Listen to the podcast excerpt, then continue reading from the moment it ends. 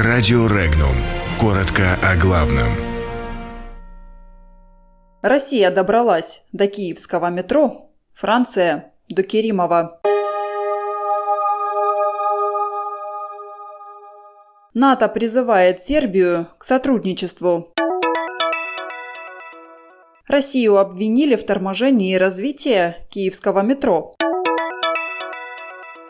Керимову предъявили обвинения во Франции.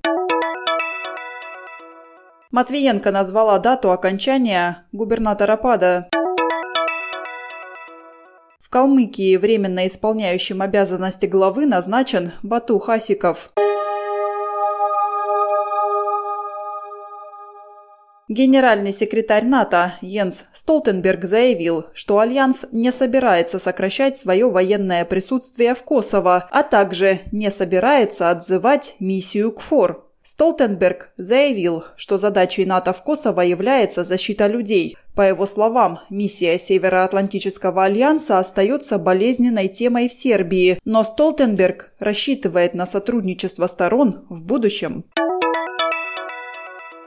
Причиной плохого развития метрополитена в столице Украины стала российская агрессия, которая и сейчас не дает подземке развиваться. Об этом сообщил президент Украины Петр Порошенко. По его словам, в феврале 2014 года в ходе беспорядков в Киеве метрополитен вынужден был приостановить свою работу, когда якобы началась агрессия со стороны России. При этом украинский лидер добавил, что работа столичного метро останавливалась только один раз.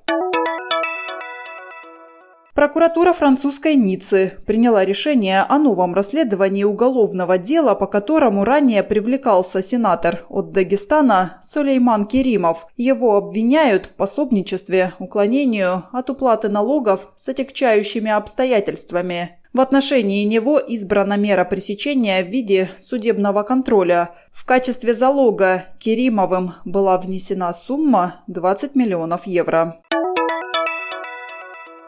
Очередная волна отставок губернаторов закончится к середине апреля. Об этом заявила председатель Совета Федерации Валентина Матвиенко. По ее словам, губернатора ПАД не сенсационный, а запланированный. Затем последует подготовка к выборам.